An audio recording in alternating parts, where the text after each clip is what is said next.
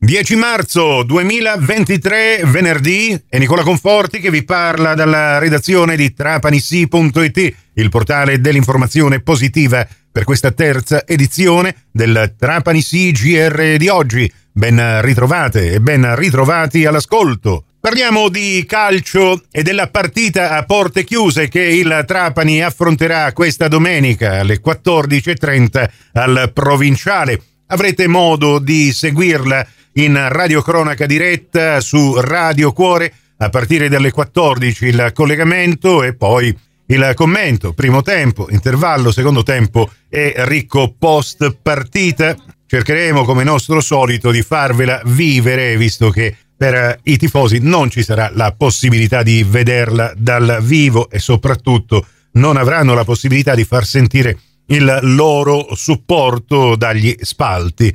Questo in virtù della decisione del giudice sportivo dopo le intemperanze che si sono verificate in occasione del derby Trapani-Acireale, con un giocatore, il portiere della Cireale, che è stato colpito da un oggetto contundente piovuto dal settore della curva, attiguo proprio alla porta e all'area di rigore avversaria. E la cosa spiacevolmente singolare è che questa è la seconda partita eh, che il Trapani affronta alla provinciale contro il Real Aversa a porte chiuse perché una cosa analoga si era già verificata nella partita del 20 marzo 2022 giocata al provinciale a porte chiuse per squalifica del campo. Anche qui a causa di lancio di oggetti contundenti da parte della tifoseria granata quella partita finì 0 a 0 al ritorno, invece, sempre lo scorso anno, il Trapani andò a perdere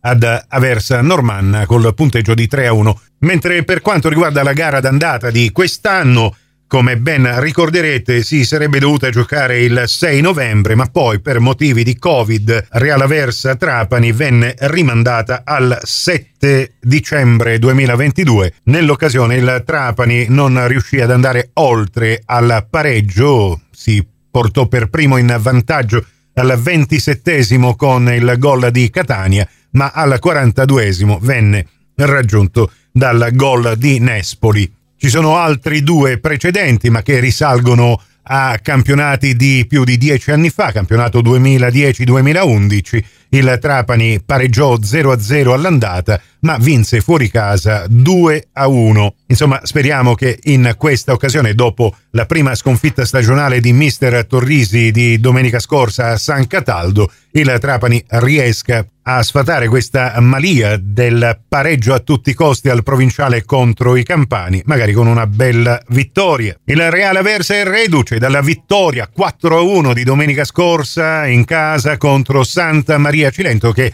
guarda un po', sarà proprio la prossima avversaria esterna del Trapani per domenica 19 marzo. Attualmente occupa il quindicesimo posto in classifica, sta lottando per la salvezza, è riuscito a conquistare 27 punti in 26 partite giocate, delle quali 7 vinte e 7 pareggiate, ne ha perse 12. Ancora una volta mister Torrisi dovrà fare i conti con una squadra che si sa ben difendere, infatti Real Aversa vanta la quarta miglior difesa del campionato, fino adesso ha subito 25 reti.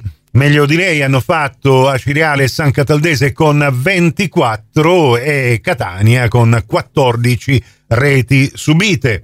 Di contro, invece, è una squadra un po' anemica in attacco, ha realizzato fino adesso appena 23 gol e rappresenta così il quarto peggior attacco della serie di girone I. Analizzando invece eh, soltanto le partite fuori casa, Real Aversa sarebbe quindicesima in classifica con 13 partite giocate, delle quali ne ha vinte soltanto due, ne ha pareggiate 4, ne ha perse 7 Fino adesso fuori casa è riuscita a segnare soltanto 6 reti, ne ha subite 12. E per l'occasione di Trapani Real Aversa, la squadra granata dovrà rinunciare a due giocatori abbastanza importanti che sono stati squalificati. Il capitano Fabrizio Carboni per raggiunto limite di ammonizioni è stato squalificato squalificato anche per un turno Paolo Carbonaro che era stato espulso dalla panchina nella gara di domenica scorsa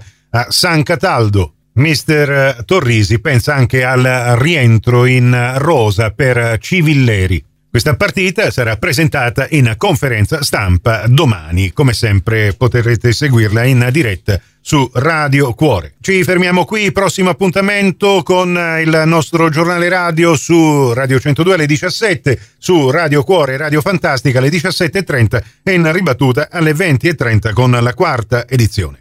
Grazie per l'attenzione, a risentirci più tardi.